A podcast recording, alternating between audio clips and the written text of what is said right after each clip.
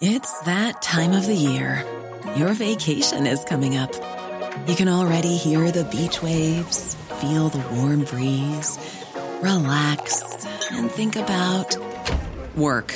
You really, really want it all to work out while you're away. Monday.com gives you and the team that peace of mind. When all work is on one platform and everyone's in sync, things just flow wherever you are. Tap the banner to go to Monday.com.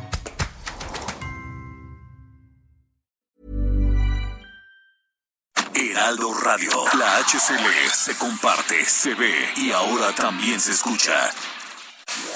Inicia las noticias de la tarde con Jesús Martín Mendoza en Heraldo Radio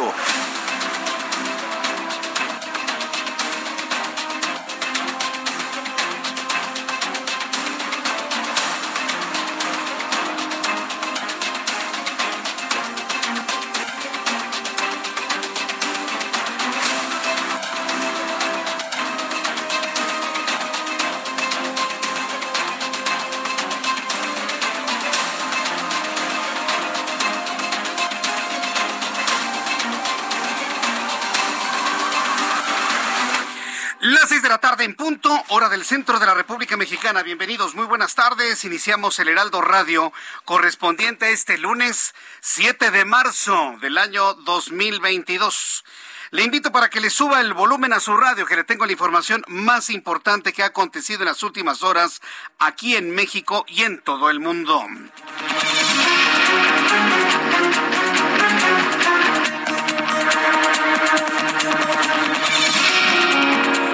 Lugar, le informo que el gobierno de Querétaro aseguró que 19 de los lesionados por los hechos violentos ocurridos el sábado en el estadio La Corregidora fueron dados de alta. Cinco se reportan graves. Además, dieron de baja los servicios de la empresa privada GESCA 9 encargada de la seguridad del Estado y de- del estadio, perdón, del estadio, del estadio Corregidora.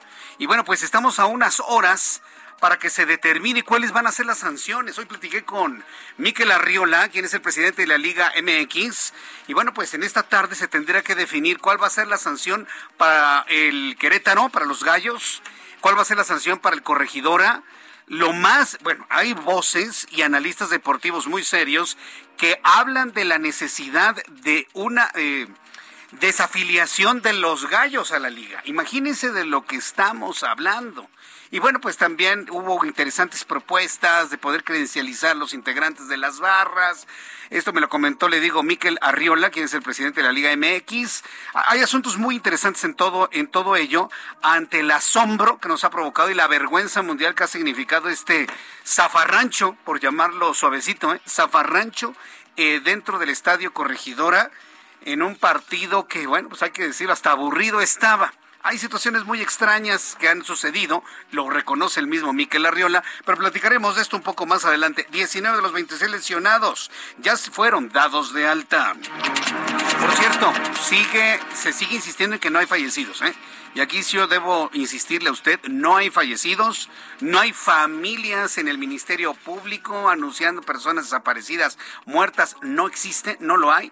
Mire, si hubiera muertos y alguien lo estuviera ocultando, tendríamos las voces de las familias buscando espacio en medios de comunicación y no lo hay, no existe, no lo hay. Y eso es claro, puntual.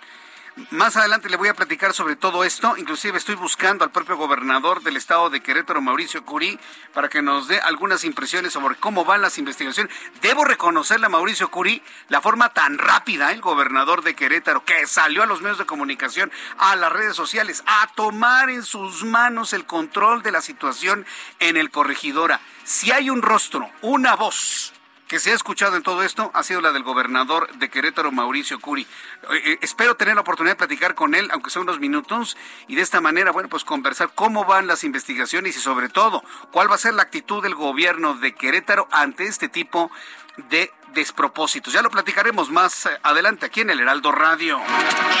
Bueno, pues también mient- 24 horas antes de que esto ocurriera, bueno, pues se conoció la difusión de llamadas del fiscal Alejandro Gers Manero que ha provocado una discusión interna en la Suprema Corte de Justicia de la Nación durante este lunes, por lo que se envió un, un breve comunicado para reiterar la independencia y la autonomía de este importante órgano. Después de conocer las grabaciones del fiscal con su segundo de a bordo en la fiscalía.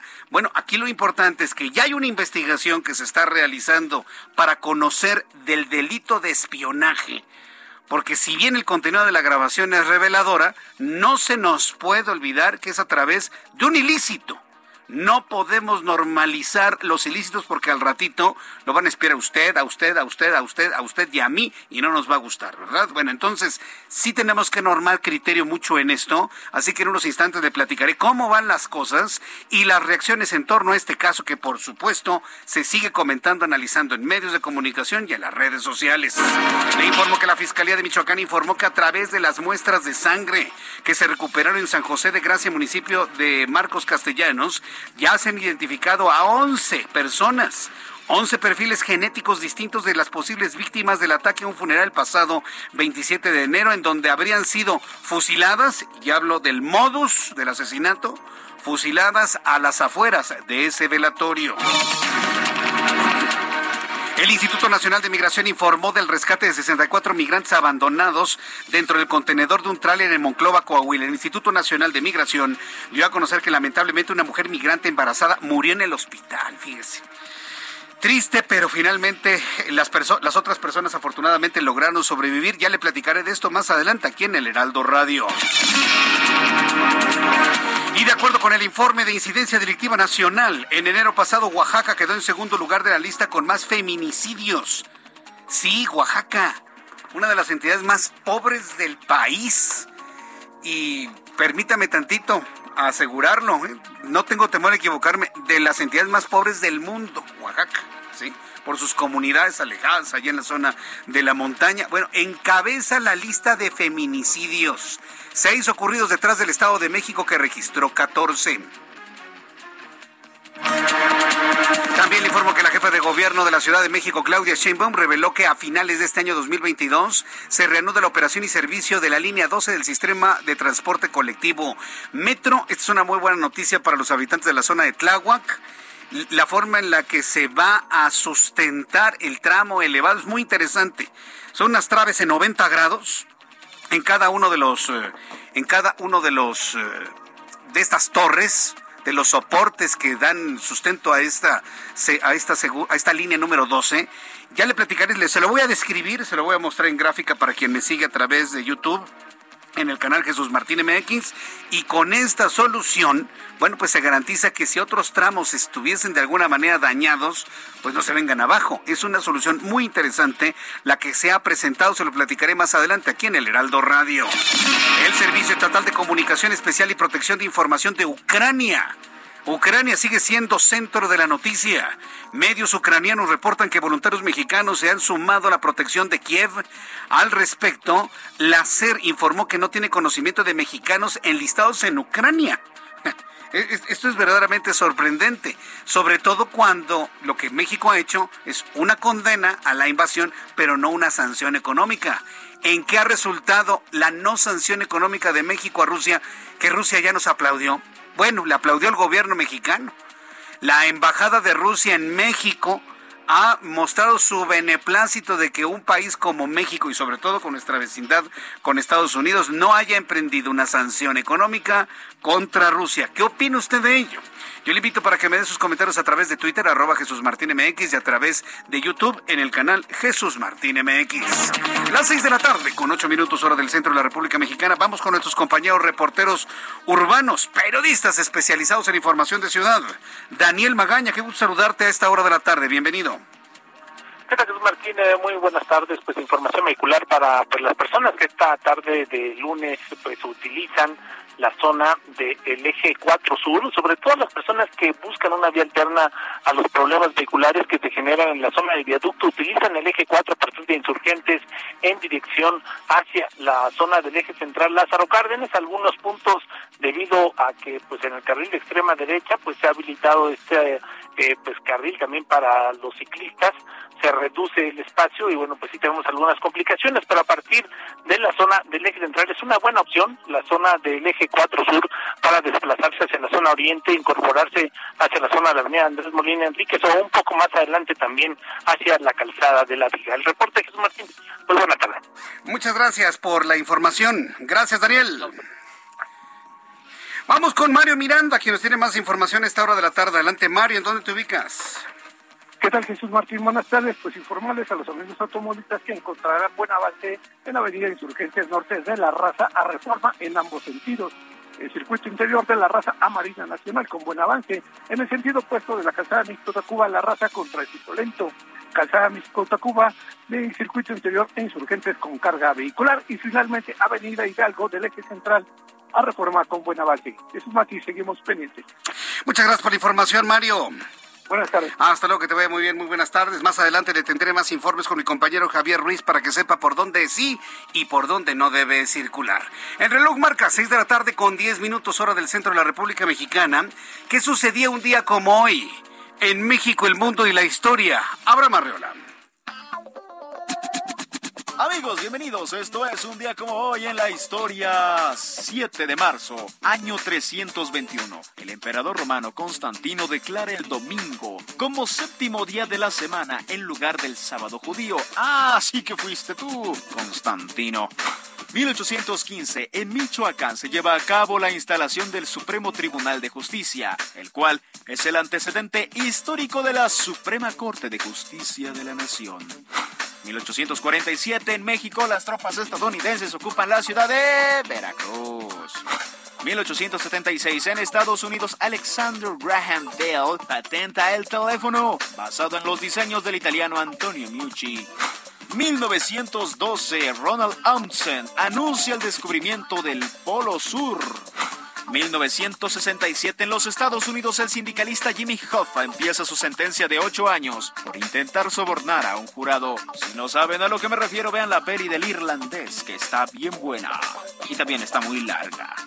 Año 2021. Con motivo del inicio de la Copa Libertadores Femenina y de antesala al Día de la Mujer, la Conmebol definió el 7 de marzo como Día de Fútbol Femenino de Sudamérica. Y ya que hablamos de días, también es el Día Internacional del Hombre Fiel y Amoroso. ¿Que quiénes son? Somos todos. Todos somos fieles y amorosos. ¿O qué no? También es el Día Mundial del Campo. Amigos, esto fue un día como hoy en la historia. Muchas gracias y felicidades a esos hombres fieles que son la gran mayoría, por supuesto que sí. Ay, Abraham Arreola, muchas gracias por tus efemérides del día de hoy. Por supuesto, yo apoyo la moción. Muchas felicidades. Hoy eh, es el Día de los Hombres Fieles y Amorosos. Entonces, Giovanna, saludos a tu marido. Un saludo para el... Sí, pues sí. Tú también, Ángel, tú entras dentro de esta clasificación. Gustavo también, Emanuel también. Todos, ¿no? ¿O qué? Dice, es que alguien lo duda o qué. Muchas felicidades, muchas felicidades a todos los hombres amorosos y, fieles. Por cierto, hoy es un día muy especial. A ver, señoras y señores, súbanle el volumen a su radio, porque hoy es un día de gran fiesta.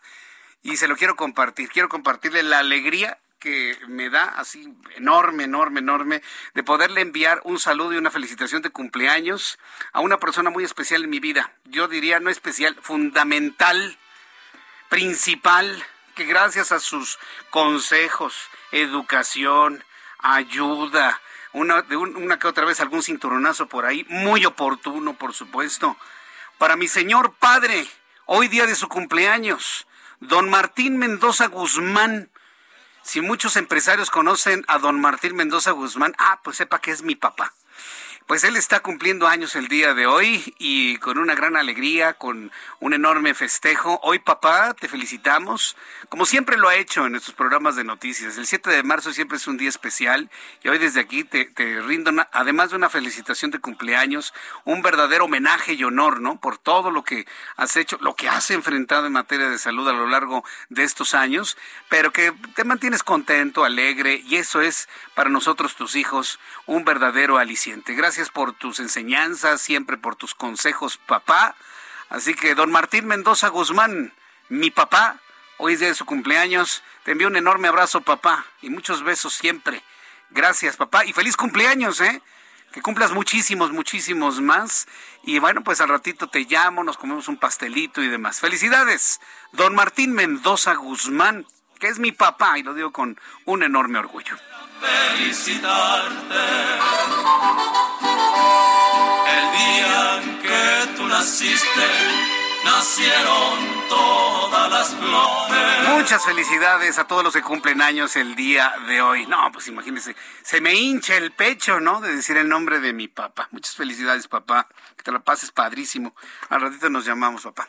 Bien, pues vamos a revisar las condiciones meteorológicas para las próximas horas. El Servicio Meteorológico Nacional que depende de la Comisión Nacional del Agua, nos informa sobre las condiciones que habrán de prevalecer durante las próximas horas. El Servicio Meteorológico Nacional informa Frente Frío número 34. ¿Qué significa eso? Que seguirán existiendo algunos momentos de intenso frío, sobre todo en el norte y occidente de la República Mexicana. Frente Frío número 34, masa de aire frío que lo acompaña, vaguada polar, la corriente en chorro subtropical, viento de componente norte con rachas de 70-80 kilómetros por hora, tolvaneras. En Coahuila, Nuevo León, en Tamaulipas, rachas de 60 70 kilómetros, eh, en San Luis Potosí, en Veracruz, en fin. Bueno, tendremos viento. Se ve que como que empieza a cambiar el clima. Eso del febrero loco, pues como que se quedó atrás. Nos vamos a quedar con el marzo otro poco, porque vamos a tener viento de repente. Espero que llueva en el centro del país. Quiero sacar a lavar mi coche mañana para que llueva, pero y dejarlo en la calle, ¿no? Para que llueva. Sí, es una, es una buena forma para hacerlo. Para esta noche y madrugada, el Frente Frío número 34 se desplazará por el noroeste y oriente del país, ocasionando intervalos de chubasco en Nuevo León, Tamaulipas, San Luis Potosí, Hidalgo, Puebla y Veracruz. Masa de aire frío lo impulsa al Frente Frío, originando vientos de hasta 80 kilómetros por hora. Ingreso de humedad del Golfo de México y Mar Caribe, vaguada polar, corriente en chorro subtropical en el noroeste del país. Eh, para mañana el Frente Frío número 34 se extenderá con características de estacionario sobre el occidente del Golfo de México, noreste y oriente del país, que ocasionará lluvias a intervalos y chubascos en esas regiones. Un poquito de agua aquí en el centro del país, de verdad que lo necesitamos. Ojalá y la atmósfera nos haga el favor de escucharnos a esta hora de la tarde. Ya con estos elementos, pronóstico del tiempo para las siguientes ciudades que escuchan a esta hora de la tarde. Empezamos con Tijuana despejadísimo, cielo radiante en este momento, 17 grados en este momento, la temperatura mínima 7, la máxima 19 para el día de mañana.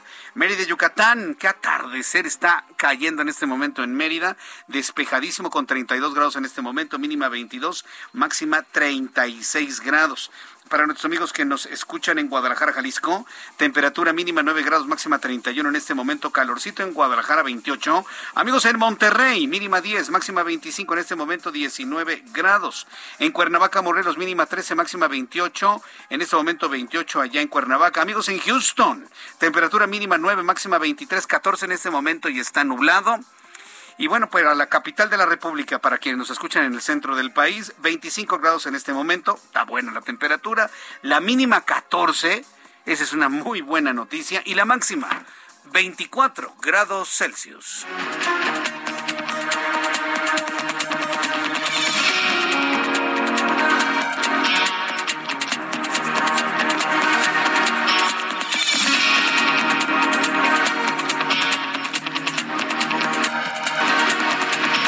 Son las 6 de la tarde con 17 minutos, 6 de la tarde con 17 minutos. Vamos con mi compañero Javier Ruiz, que por cierto, quiero decirle, todos nuestros compañeros reporteros urbanos están ya listos, preparadísimos para el día de mañana, 8 de marzo, Día Internacional de la Mujer. Las marchas van a estar, así se lo digo, de pronóstico reservado. Tengo la obligación ética, moral, periodística y de convencimiento personal, esas son las razones sobre todo de convencimiento personal, de hacer un llamado a que nuestras amigas mañana que van a participar en las marchas no hagan destrozos. Mire, de verdad, el llamado lo tenemos que hacer a que sean marchas completamente pacíficas. Y se los voy a decir por qué. Inclusive si son infiltradas, sean ustedes inteligentes, las lideresas de estos grupos, para que no se les infiltren personas que provoquen desastres y que entonces los medios de comunicación hablemos de los desastres y no de sus justas peticiones quieren que en los medios de comunicación mañana 8 de marzo se sepan las justas peticiones de las mujeres que van a marchar, eviten la violencia, porque la violencia se come la nota que ustedes quieren que sepamos. La violencia, el romper los vidrios, el tirar un monumento, el usar un suplete, utilizar un marro, pegarle a reporteros, todo eso opaca el que un día como mañana será Día Internacional de la Mujer, Ustedes quieren que se sepa de un feminicidio, de una desaparición, de un caso de injusticia, de, violencia intrafamiliar. Quiero que me entiendan nuestras amigas que nos escuchen en todos los colectivos o colectivas, como le llaman. Eviten la violencia, porque si ustedes permiten la violencia, entonces lo que va a ser noticia va a ser la violencia y no sus justas peticiones. Entiéndamelo, por favor. Esa es la lógica. No se trata más de aquí de venir a decir, no haya violencia. No. Hay que explicar la razón. La razón de la cobertura informativa. ¿Quieren ser borradas en su manifestación mañana? Entonces permitan toda la violencia. Nuestra nota va a ser que rompieron un vidrio. Si ustedes impiden la violencia, entonces la nota va a ser este grupo colectivo insiste que este número de mujeres no aparecen, o los techos de cristal, o lo que usted guste y manden denunciar el día de mañana. Entonces hacemos esa convocatoria para que no haya violencia mañana, que no haya destrozos, que no haya enfrentamientos, que no haya golpizas. Evitemos que eso sea lo que se convierte en noticia el día de mañana. Bien, ahora vamos con mi compañero Javier Ruiz. ¿En qué punto de la ciudad te encuentras? Javier, adelante. Excelente tarde. Martín, exactamente en el eje central Lázaro Cárdenas al cruce con la calle de Tacuba, Jesús Martín. Y pues buenas noticias para todas las personas que transitan en este punto. Y es que teníamos un bloqueo de aproximadamente 30 comerciantes informales, los cuales pues se oponen a que les retiren sus mercancías cuando hay operativos. Y es por ello que cerraron la circulación de esta importante arteria Jesús Martín. Aproximadamente duraron entre 30 minutos a media hora ya se han retirado, ya han llegado también elementos de tránsito y también personal del gobierno de la Ciudad de México, quienes pues han platicado con ellos y les han dado una cita. La circulación demasiado afectada prácticamente desde la zona del eje 3 sur, el avance es a vuelta de rueda y es que por algunos minutos hubo cortes a la circulación llegando a la calle de Victoria, por eso pues teníamos este bloqueo de aproximadamente 40 personas. Ya en estos momentos poco a poco podrán avanzar, no es para más utilizar el paseo de la reforma para quien desea llegar hacia los ejes 1 y 2 norte, el avance es mucho más aceptable, principalmente para evitar la zona del eje central Lázaro Cárdenas, y finalmente el eje 1 norte, ya también con circulación complicada a partir del paseo de la reforma, y para quien desea llegar hacia la avenida Vidal de Alcocer. De momento, Jesús Martín, es el reporte que tenemos. Muchas gracias por esta información, Javier Ruiz. Hasta luego, Hasta luego, Javier, que te vaya muy bien. Pues así están las. Ya empezaron, de hecho, las manifestaciones el día de hoy aquí en la capital de la República, seguramente en Guadalajara, usted que me escucha en Monterrey. Eh, ¿cómo, está usted percibiendo la víspera del 8 de marzo en cuanto a estas manifestaciones? A mí sí me gustaría, de verdad se lo digo, eh, que, la nota hoy, mañana, sean eh, las peticiones que se hacen en las marchas, no la violencia, de verdad. Hago nuevamente este llamado para que sean las peticiones, los reclamos, eh, el enojo, la frustración, sí, pero que la nota no sea la violencia, que ya rompieron, que ya le pegaron, que ya incendiaron, que ya prendieron, que ya derribaron.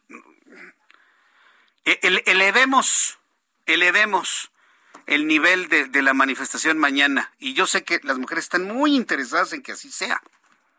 Sé que están muy interesadas en que así sea. Entonces, ¿por qué? Porque estamos llenos de violencia. Fíjese, venimos saliendo el fin de semana venimos saliendo venimos saliendo del fin de semana con toda esta violencia que hay allá en, en Querétaro, que ocurrió en el Corregidora. No queremos más para el día de mañana. Créame que el impacto emocional de todo esto para la sociedad es muy importante.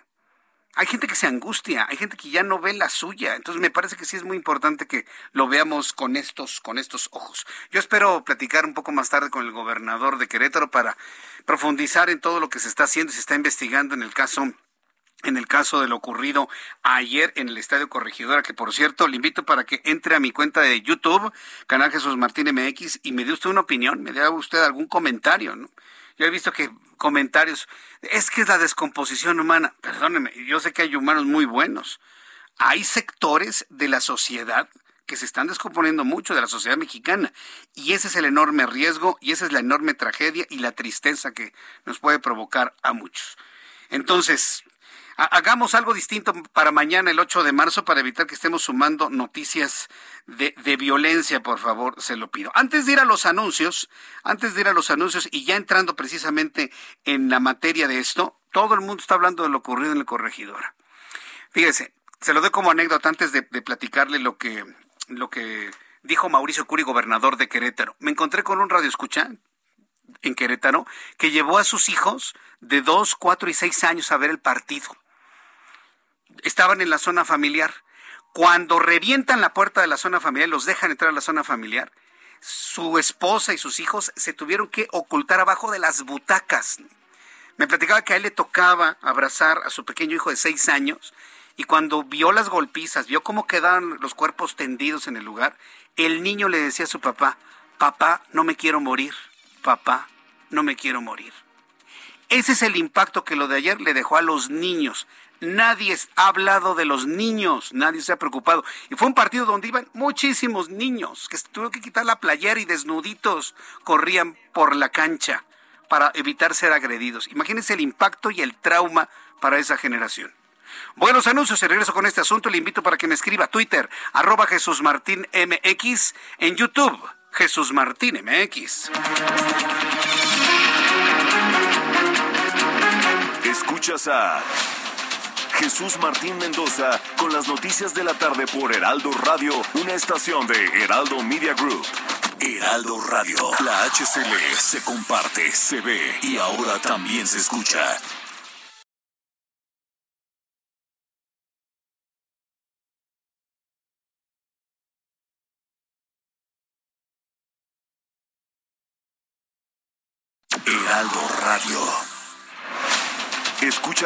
De la tarde con Jesús Martín Mendoza. Regresamos.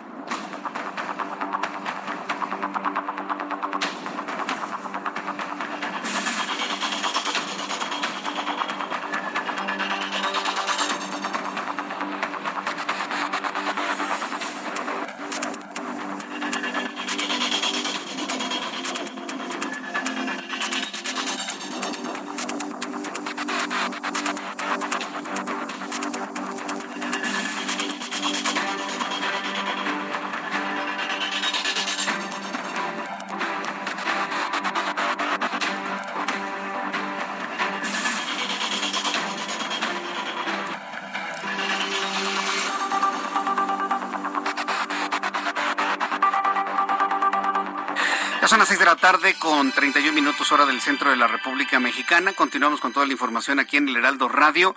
A ver, estoy platicando con nuestros amigos que nos escuchan a través de YouTube en el canal Jesús Martín MX. Ya hay una gran cantidad de dudas. Si tengo que reconocer algo en los hechos en Querétaro, y sí tengo que decirlo porque es finalmente la verdad, es que en ningún momento, en ningún momento hubo un vacío de autoridad. El primero en salir el primero en salir a medios de comunicación, el primero en salir a redes sociales, primero para dar calma y dar información, fue sin duda alguna Mauricio Curi, el gobernador constitucional de Querétaro. Que por cierto lo tengo en la línea telefónica. A ver, súbale el volumen a su radio. El gobernador de Querétaro, Mauricio Curi. Estimado gobernador, bienvenido al Heraldo Radio. Muy buenas tardes. Jesús Martín, ¿cómo te va? Muy buenas tardes aquí pues, muy apenados, entristecidos, sí, decir avergonzados de lo que sucedió el sábado. Eso que viste de corazón, eso no es Querétaro. Querétaro es totalmente lo contrario a esa realidad tan terrible que vivimos todos eh, eh, el sábado y estamos muy apenados. Sí, y, con mucho dolor de, lo ocurrido, sobre todo porque conocí historias de muchas familias cuyos hijos quedaron aterrados. además de los delitos que se generaron ahí adentro, gobernador Mauricio Curi, pues también hay un impacto emocional para las familias. ¿Cómo, cómo, se, cómo se resuelve eso, gobernador? Pues mira, desgraciadamente, número uno, que no, no acostumbrarnos a esta este tipo de escenas, que no haya impunidad con aquellos que, que causaron esto. Eh, lo que yo viví fue, lo que yo veía los videos y decía también, es increíble que no haya muertos, porque me, me, cuestionaban mucho el hecho que dijera que no había muertos, pero gracias a Dios no hay muertos, y que todos aquellos que están, los que se ven inertes ahí, eh, con los, con, tirados, pues tirados tenemos identificados y los tenemos en los hospitales, incluso la gran mayoría ya se dio, ya se dio de alta Jesús Entonces, fíjate, de los 26 lesionados que tenemos, que tuvimos, ya, ya dimos de alta 23. Tenemos uno que está muy grave, que me preocupa mucho, que es el que tiene un tatuaje del Atlas en el pecho, que ahí lo vimos todos, donde fue el más golpeado de todos, fue terrible. Inclusive ya salió su mamá a decir que, que había estado... Eh, total que, que estaba vivo y que por favor no dijeran que estaba muerto porque esto nos lastima a todos. Y pero aún así con todas estas llamadas que tuve eh, de mensajes por WhatsApp por, redes sociales pues abrí dos líneas. Primero abrí una línea las 24 horas del día los siete días de la semana para que nos dijeran qué es lo que estaba pasando. Te puedo decir que ahí hemos recibido 20 20 mensajes de los cuales 15 han sido de periodistas, uno ha sido de personas, eh, digamos, diciendo quién fue el agresor, otros dos sí nos dieron información importante que ya la tomó la fiscalía y otro dijo que habían desaparecido y colgó. Es decir, no hay ninguna denuncia, no hay ningún fallecido, ni de fallecido ni desaparecido, ni en Querétaro ni en Jalisco. He estado en contacto muy, de muy de cerca con el gobernador del estado, a quien agradezco mucho sus atenciones allá, Enrique Alfaro, para ver pues, que no se nos vaya nada y poder estar al pendiente. Incluso di mi teléfono, eh, mi teléfono personal, y hemos recibido 152 llamadas, 13 reportes de presuntos agresores, 116 mensajes de WhatsApp y 18 reportes de presuntos agresores. Es decir, estamos eh, recompilando todo, todo se lo estoy mandando a la Fiscalía para que haga ya sus carpetas de investigación y, y sí, también entiendo que la sociedad no espera solamente que descalifiquemos los hechos, sino que también tengamos resultados. Por lo tanto, el día de ayer dije que vamos a ir por estos delincuentes, que no va a haber impunidad y lo que le pido a los queretanos y ahora ya a los mexicanos es que me tengan confianza y paciencia que eso sé que por supuesto que no vamos a dejar que quede impune estos desgraciados que lo que hicieron a, las personas y, y al buen nombre que tiene Querétaro. Sí, hay muchas fotografías donde se ven los rostros de estos tipos hasta enorgulleciéndose de lo hecho con los tenis ensangrentados. Y, y la pregunta que me han hecho en las redes sociales, ¿por qué no hay detenidos? ¿Por qué no hay un solo detenido? ¿Quién los tiene que detener, Querétaro o Jalisco, gobernador? No, Querétaro, no, esto eh, eh, dicen que el lugar rige el acto, eso pasó en Querétaro y nos, nos, toca a nosotros. Yo nunca me voy a quitar una responsabilidad, eso nos toca a nosotros, estamos haciendo las, las investigaciones. Mira, de verdad, Querétaro tiene muy buena fiscalía, es una fiscalía autónoma que tiene todas las herramientas para poder actuar y, se lo, están haciendo y tienen toda mi confianza para poder detener a estos maleantes. Hay un componente de crimen organizado, es otra de las grandes preguntas que, que están sobre, sobre este tema. ¿Está el crimen organizado? Sobre todo por el, el modus de desnudar a los agredidos.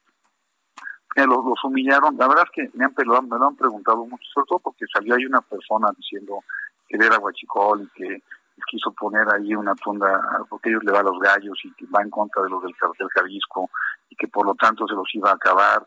Mira, yo creo que esos niveles de, ese tipo de delincuencia organizada no van a agarrarse a trancazos por un equipo de fútbol.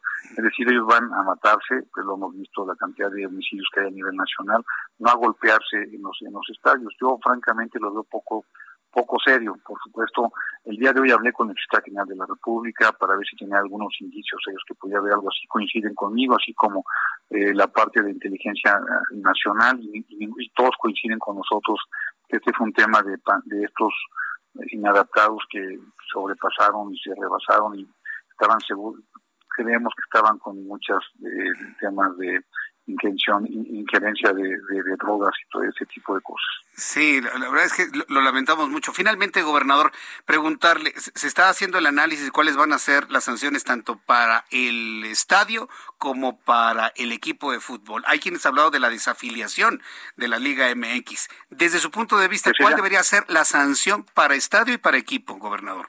Mira, yo entiendo que tiene que haber un un, un castigo ejemplar para el equipo y para, para el estadio. Lo, entiendo verdaderamente, pero la desafiliación se me hace extrema, porque Querétaro ah, hemos sido, eh, digamos, testigos aquí en Querétaro de un estadio mundialista, un estadio donde ha habido grandes eventos y siempre hemos reaccionado bien.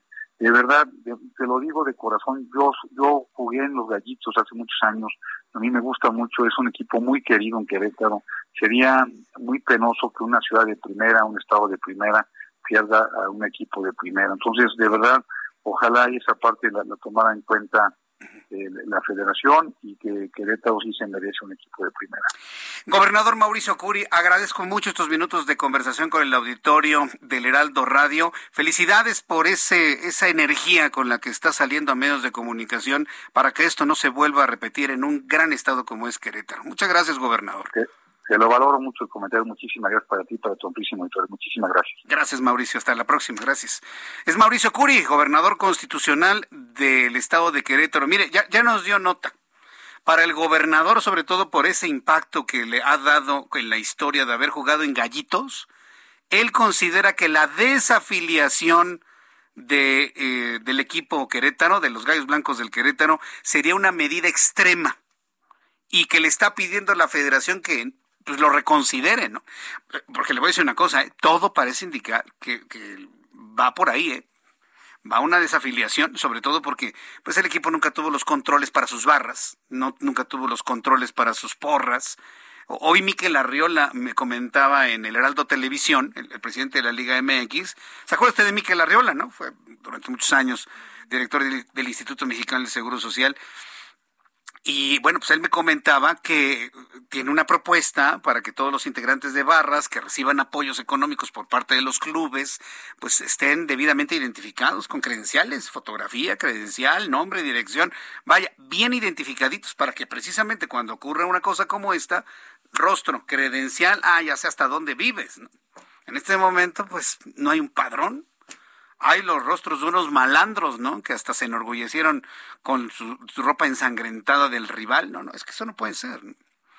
Entonces, bueno, pues en Querétaro, para nuestros amigos que nos están escuchando en Querétaro a través de, de, forma digital y demás, decirles que, bueno, pues están trabajando en Querétaro de una manera muy clara, muy intensa para detener a estos responsables. Las investigaciones van y, bueno, pues considera el gobernador que desafiliar a los gallos blancos de la Liga MX sería una medida extrema que no le gustaría y que le pide a la federación que por favor reconsideren ese nivel de castigo.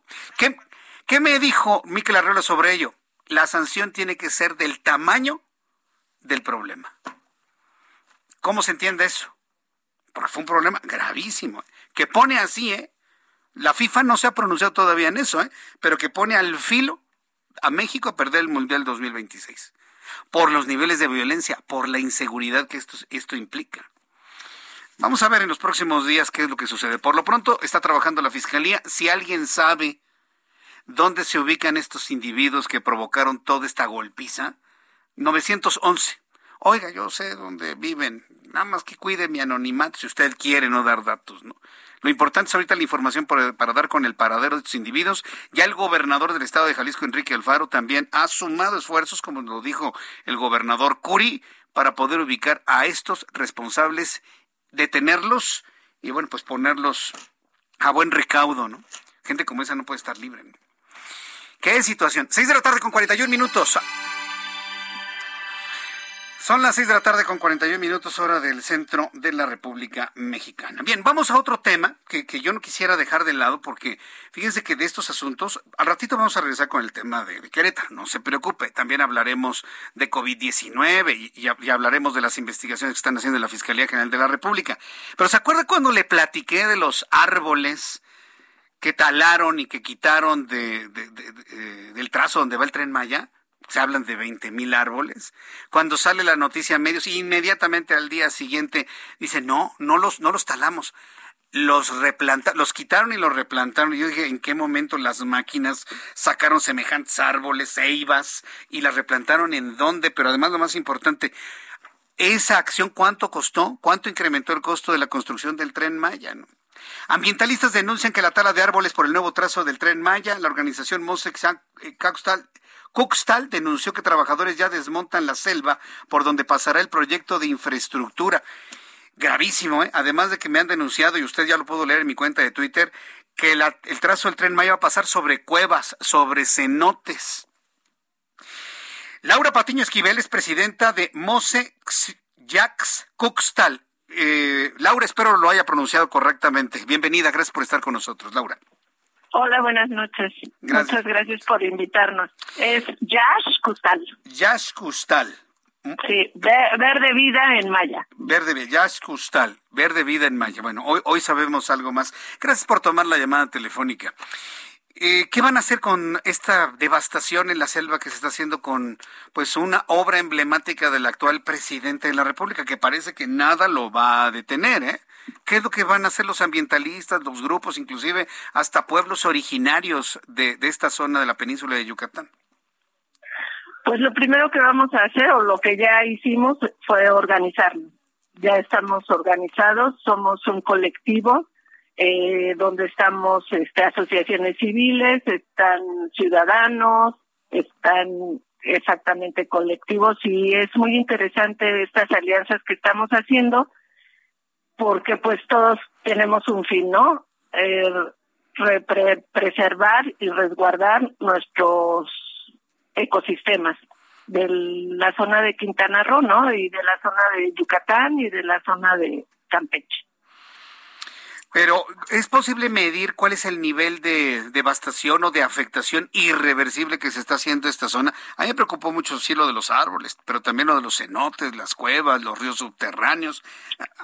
¿Qué, es lo que va a pasar? Es decir, ¿cómo, cómo detenemos esto? Nosotros hicimos un cálculo donde nada más este pura, pura suma en 120 kilómetros, que es de Cancún a Tulum, con un con un ancho de 90 metros, este se tirarían 8 millones 736 mil árboles, ¿no? Y, y nos basamos en un estudio que hizo el Jardín Botánico de Puerto Morelos, que es uno de los jardines, el segundo jardín de, de México. Este, los biólogos hicieron ese estudio en la selva virgen, en 500 metros cuadrados se encuentran más o menos entre 400, 400 individuos, entre árboles, arbustos y palmas. Y de ahí nosotros sacamos una media, dijimos, bueno, no 450 para no vernos exagerados, vamos a ponerle 400. Y de eso, pues nada más son 8 millones y algo de árboles. 8 millones. Entonces, cuando hablábamos y nos rasgábamos las vestiduras por 20 mil árboles, por eso lo hacía menos el presidente, ¿no? Porque la verdad como que no, no le impactó y nada más dijeron que los habían trasplantado. ¿Eso fue cierto o no fue cierto? ¿Sí trasplantaron los árboles o no? ¿Cuál es la información que usted tiene, Laura Patiño? De los 20 mil árboles, a nosotros nos dijeron que unos, unos de plano se iban a perder porque no aguantan un trasplante, porque es un árbol leñoso, entonces no aguanta un trasplante, se iban a morir.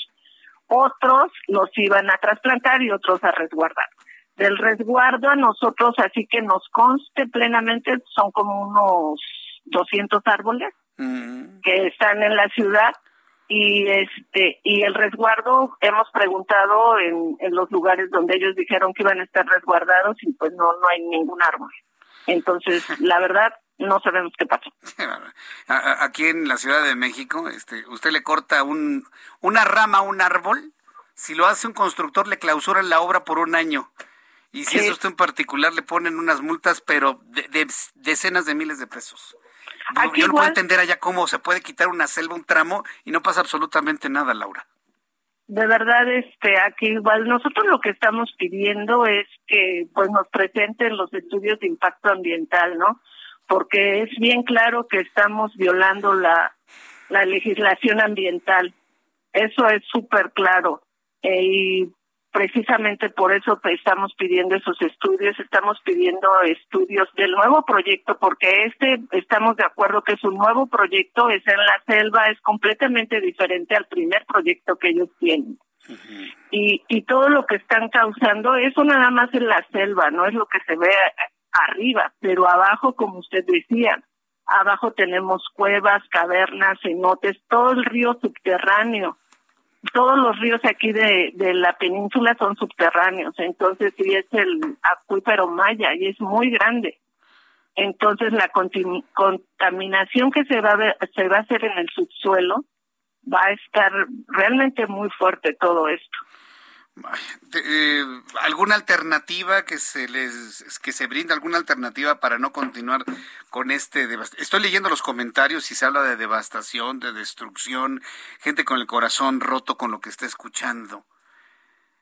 Pues la alternativa es que no lo hagan el tren, ¿no? Esa es otra alternativa, que no lo hagan. Dios mío, o sea, nos tenemos que esperar hasta 2024 para cuando llegue un presidente y diga, en este momento estamos deteniendo la construcción de ese tren y empezando un proceso de remediación. Si eso ocurre, que estoy seguro que va a ocurrir en 2024, ah, como me dejo de llamar Jesús Martín, estoy seguro que eso va a ocurrir. ¿Cuánto tiempo nos vamos a tardar en remediar a partir de 2024 todo lo devastado por la construcción de ese tren Maya? Pues realmente remediar, yo creo que no va a haber un remedio, ¿no? Eh, tal vez resarcir un poco puede ser, pero un árbol para que te brinde beneficio ambiental, realmente que sea un recurso ambiental este fuerte, pues se tarda entre 10 años, 15 años. Y eso, dejándolo, si dejamos nosotros que la naturaleza haga su trabajo solita, este puede se puede recuperar más o menos en en ese tiempo, ¿no? Tener árboles jóvenes, ¿no? Serían árboles jóvenes los que estamos hablando. Y, y bueno, y eso yo creo que como vamos, casi casi es imposible que podamos este, darle oportunidad a la naturaleza que se recupere. Laura Patiño Esquivel, mañana 8 de marzo, Día Internacional de la Mujer, en donde los colectivos y las colectivas también son muy sensibles del tema ambiental. ¿Van a realizar ustedes alguna caminata, alguna marcha, alguna petición directa y concreta, aprovechando mañana el 8 de marzo? Sí, vamos a ir a la marcha, no la no la realizamos nosotras, está, nos unimos a otras compañeras, vamos a estar en la marcha con ellas, que se hace aquí en, en Playa del Carmen. Y sí, vamos a estar ahí, claro. Bueno, muy bien. Para nosotros estar muy pendientes y cubriendo toda la información el día de mañana. Estimada Laura Patiño Esquivel, muchas gracias por estos minutos de comunicación con el auditorio, estos minutos de denuncia para sensibilizar más a nuestro público que nos escucha en todo el país a través de la cadena del Heraldo Radio, pues eh, los efectos de los que no se hablan tiene la construcción de este tren de personas, de carga turístico. Todavía me cuesta trabajo entender cuál es la vocación de ese tren, Laura. Sí, a nosotros también nos cuesta trabajo, ¿no? Ayer, ayer este, pues dijo el presidente de la República que éramos pseudoambientalistas, ¿no? y nosotros tenemos 21 años en el tema ambiental, somos una asociación civil este, de ciudadanos organizados y la verdad no somos ningunos improvisados. Claro, sí, ha, insultado a muchas personas. imagínense nosotros, ¿no? Acá en los medios de comunicación, de conservadores y fifís no nos baja. Pero bueno, ya sabemos finalmente cómo es. Se trata de hacer conciencia para, eh, para impedir que se dañe más la selva y en su momento, espero a partir de 2024, iniciar un proceso de resarcimiento de los daños. Muchas gracias por este tiempo, Laura Patiño. Muchísimas gracias por invitarme. Gracias, que le vaya muy bien. Es Laura Patiño Esquivel, presidenta de Moshi Kustal, Kustal, sí, ya, ya lo dije bien, quien, bueno, pues está denunciando sobre todo los efectos negativos de la construcción del tren Maya. Ayer, me, le digo, este fin de semana me enviaron unos mensajes a través de Twitter y con imágenes de los lugares por los que va a pasar el tren Maya. Abajo hay cenotes, ríos subterráneos que proveen de agua, fresca, pero además que se convierten en un patrimonio mundial. Imagínense un tren pasando arriba, echando todos los desechos de los baños, las grasas y los aceites de, de las ruedas. Ah, ya se descarriló, ah, ya se les cayó el ácido sulfúrico que llevaban, porque eso va a pasar, eso va a pasar. Va a haber accidentes, va a haber descarrilamientos, va a haber choques. La parte de carga se va a derramar en un lugar donde impensablemente la mano humana hubiera puesto, o el pie humano hubiera puesto, se hubiera asentado. Imagínense la fauna, imagínense el subsuelo, imagínense el aire, imagínense la vegetación. No, no, no, no, no, no. Qué falta de respeto, ¿no? ¿Por qué? Porque quien nos administra entiende la pobreza como una falta de dinero. Y eso no es pobreza. La pobreza se mide de una manera integral. Por eso dice, le vamos a dar dinero en la mano a las mamás para que se les quite la pobreza. ¿Qué hacen con 40 pesos? No, no, no, no, no. Eliminar la pobreza es un, es un concepto mucho más integral. No nada más de dar dinero, poner un tren, comprarse un coche, comprarse una pantalla, tener una lavadora, tener el iPhone de moda. No, así no se quita la pobreza, ¿eh? No, de ninguna manera. Pero bueno. Se ha criticado mucho, mucho, mucho ese tren y faltan muchas respuestas para saber cómo van a impedir que se contamine todo lo que hemos platicado aquí en estos momentos. Faltan muchas respuestas a muchas preguntas. Son las seis con cincuenta y dos, las seis de la tarde con cincuenta y dos minutos, hora del centro de la República Mexicana. Mañana, 8 de marzo, es el Día Internacional de la Mujer. Va, va a haber marchas muy importantes en todo el país prácticamente todo el país se va a vestir de morado, que ha sido finalmente el color que define a las marchas feministas del 8 de marzo, no nada más en México, sino a nivel mundial. Mañana vamos a venir de morado, por supuesto, en, ese honor, claro está. Eh, de acuerdo con el informe publicado por el Secretario Ejecutivo del Sistema Nacional de Seguridad Pública, durante el primer mes del año se registraron 75 feminicidios en México. Durante el primer mes. 75 feminicidios. Esto, estos datos que le estoy dando son precisamente los que van a generar que las marchas del día de mañana sean muy intensas. No dije violentas, dije intensas. En cuanto a exigencia, en cuanto a exigencia y presión a que estos casos sean resueltos. De estos 75 feminicidios en México, solo en el mes de enero, señoras y señores, ¿sí? Seis se cometieron en Oaxaca, al igual que en la Ciudad de México y Veracruz. Las tres entidades quedaron por debajo del Estado de México, que durante enero registró 14 asesinatos de mujeres, feminicidios. Oaxaca también ocupó el segundo lugar de las entidades con la mayor tasa de feminicidios, con 0.28 delitos de este tipo de cada 100.000 habitantes, solo después de Tabasco, que registró todavía algunos más. Después de los anuncios, le voy a tener más información sobre esto, las recomendaciones que se están haciendo para el día de mañana. Regresaremos al tema Querétaro, por supuesto. Hablaremos de las investigaciones que por espionaje ya realiza la Fiscalía General de la República en contra de su propio fiscal. ¿Sí? un fiscal espiado, imagínense. Entonces le voy a platicar de esto más adelante aquí en el Heraldo Radio. Le invito para que me escriba a Twitter, arroba Jesús Martín MX y a través de YouTube en el canal Jesús Martín MX. Regreso con un resumen de noticias. Escuchas a Jesús Martín Mendoza con las noticias de la tarde por Heraldo Radio, una estación de Heraldo Media Group. Heraldo Radio 98.5 FM, una estación de Heraldo Media Group, transmitiendo desde Avenida Insurgente Sur 1271, Torre Carrachi, con 100.000 watts de potencia radiada.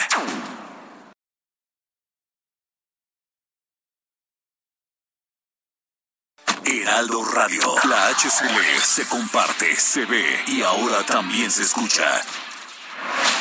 Escucha las noticias de la tarde con Jesús Martín Mendoza. Regresamos.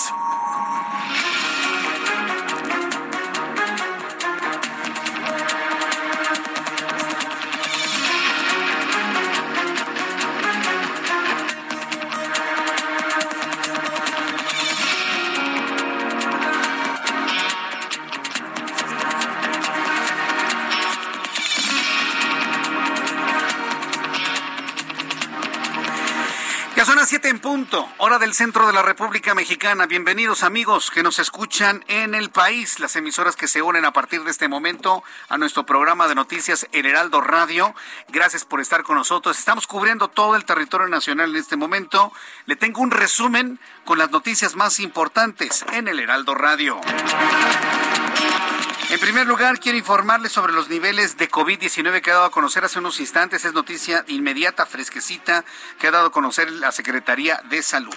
Al día de hoy, recuerde que es lunes, venimos del fin de semana feriado, no ha fluido gran cantidad de, de notas, pero pues están hablando de 1.684 contagiados de COVID. Es una cifra muy pequeñita lo que nos hace pensar que para el día de mañana podría estar la cifra en menos de 10.000. Hoy anote por favor en su en su lista 1.684 contagiados, para un total de 5.566.669. 42 fallecidos, para un total de fallecidos de 319.901. Índice de letalidad, 5.74%, dio a conocer la Secretaría de Salud. Súbale el volumen a su radio. Tuve oportunidad de conversar con Mauricio Curi, gobernador constitucional del estado de Querétaro él aseguró que los actos violentos en el estadio Corregidora no fueron perpetrados por miembros del crimen organizado porque ellos no se agreden a golpes de esa forma. Ellos se matan sin importar absolutamente nada. Qué declaración tan intensa ¿eh? aquí en, nuestra, en nuestro programa de noticias. Descartó la presencia del crimen organizado en el enfrentamiento de ayer, del sábado en el Corregidora. El gobernador Mauricio Curia aseguró que la desafiliación del equipo se le hace una medida extrema. Además dijo que está sorprendido que afortunadamente no existen muertos. Él también lo llegó a pensar, pero afortunadamente lo volvió a confirmar. No hay muertos luego de la tremenda golpiza los, humillaron. La verdad es que me, han, me lo han preguntado mucho, sobre todo porque salió ahí una persona diciendo que era guachicol y que quiso poner ahí una tunda, porque ellos le va a los gallos y que va en contra de los del cartel Jalisco y que por lo tanto se los iba a acabar. Mira, yo creo que esos niveles de, ese tipo de delincuencia organizada no van a agarrarse a trancazos por un equipo de fútbol. Es decir, ellos van a matarse, que lo hemos visto, la cantidad de homicidios que hay a nivel nacional, no a golpearse en los, en los estadios. Yo francamente lo veo poco poco serio, inteligencia nacional, y, todos coinciden con nosotros. Este fue un tema de, de estos inadaptados que sobrepasaron y se rebasaron y estaban seguros, creemos que estaban con muchos eh, temas de intención, injerencia de, de drogas. Es la voz de Mauricio Curi, gobernador de Querétaro quien por cierto nos dijo, y lo reitero para las personas que nos están sintonizando, que él está pidiendo a la federación reconsidere la sanción para el equipo Gallos Blancos, en donde ya se habla de una desafiliación. Mauricio Curi habla que desafiliarlo se le hace una medida sumamente extrema y recordó que él en su niñez jugó en los Gallitos Blancos y conoce precisamente el espíritu del club, del grupo, de las familias, en fin. Interesante lo que nos comentó Mauricio Curi en entrevista. Laura Patiño Esquivel presidente de Moshe Justal, declaró en entrevista para este espacio que grupos ambientalistas están solicitando los estudios de impacto ambiental del nuevo trazo del tren Maya porque se aseguró que se está violando la legislación del cuidado ambiental porque se están talando gran cantidad de árboles y con su construcción se contaminará el subsuelo donde existen ríos, cuevas, cenotes en forma de acuífero Maya.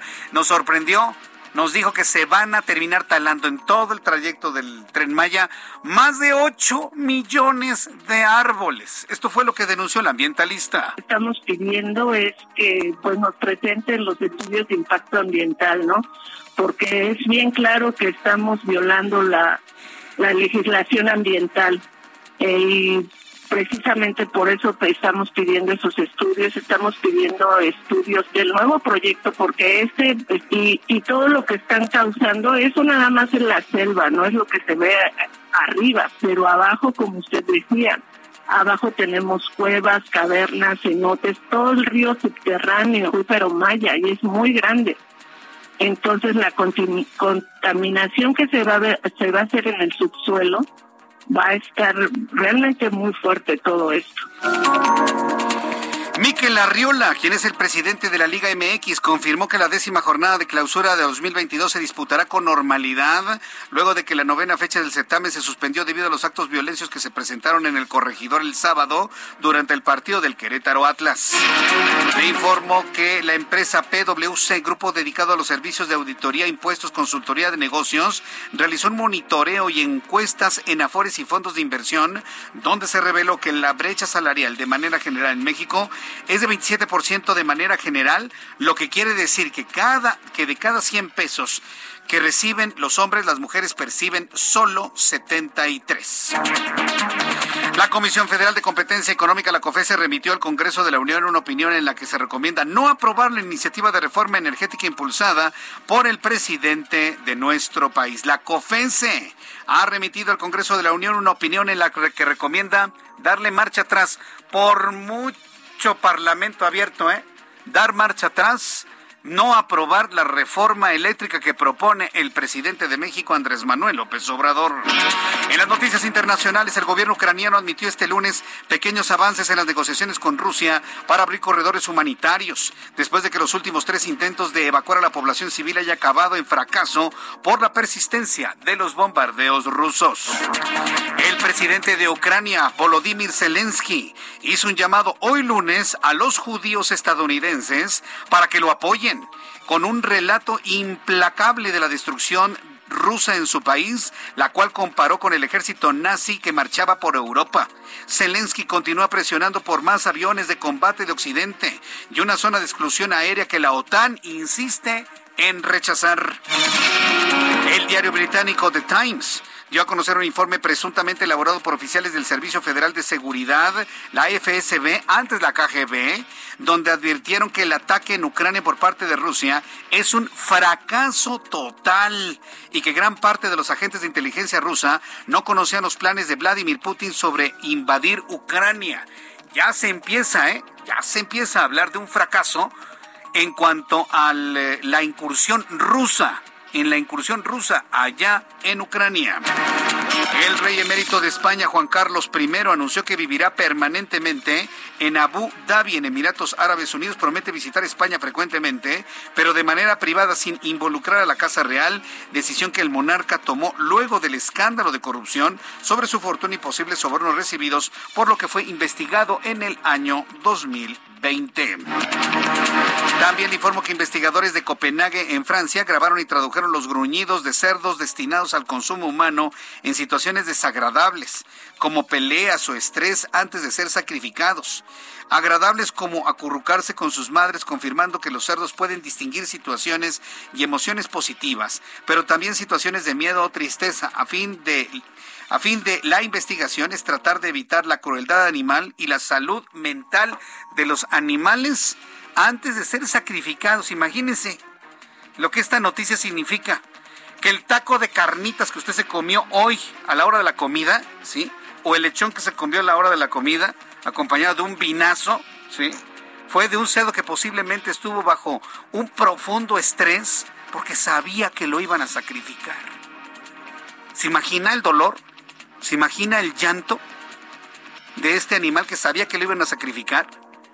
Bueno, pues precisamente se está tratando de identificar cuáles son los impactos emocionales de los animales que usamos para el consumo humano para mejorar su estado emocional. Qué noticia, ¿eh? Y así como se lo describo, ¿qué es lo que usted siente? Eh? Yo siento horrible, de verdad. Pensar que usted se va a comer un animal que minutos antes de ser sacrificado prácticamente lloraba porque sabía que lo iban a matar. Estas son las noticias en resumen. Le invito para que siga con nosotros. De saluda Jesús Martín Mendoza.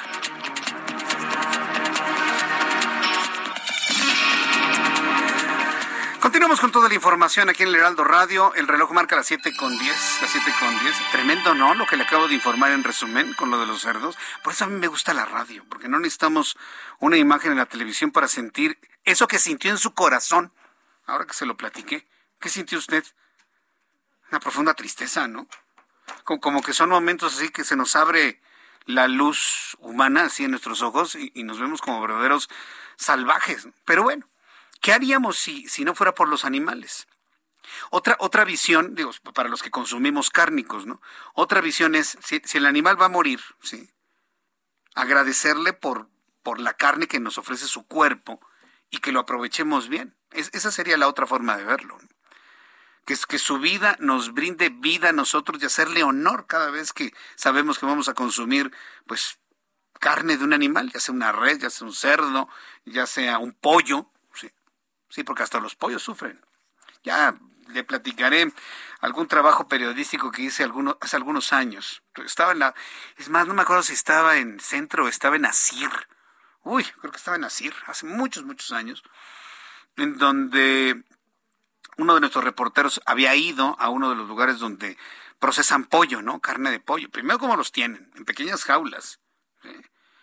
Un, pollo, una gallina, prácticamente no se mueve ni un metro en la corta vida que le toca, Para los que van a ser consumidos.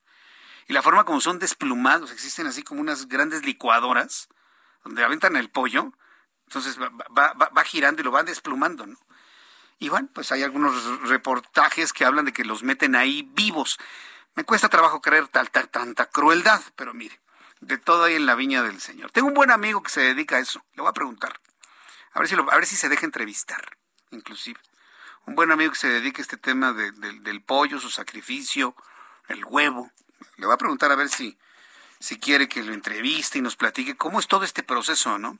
Y sobre todo como empresas como la que él tiene, que son muy modernas, sí, que son muy, muy, muy modernas, pues de alguna manera protegen, ¿no? Que, que, el animal no sufra tanto, ¿no? En el momento de su sacrificio. Bueno, lo, lo vamos a platicar y le prometo tenerle este tema ampliado un poco más adelante.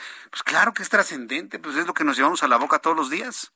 Todos los días, todos. Mañana, tarde y noche algunos que tienen la posibilidad. Otros, aunque sea una vez a la semana, pero también comen cárnicos. ¿no? Bien, vamos a, otras informaciones. Vamos con nuestros compañeros reporteros urbanos, por supuesto, periodistas especializados en información de ciudad. Daniel Magaña, adelante, Daniel. ¿Qué tal, Jesús Martínez?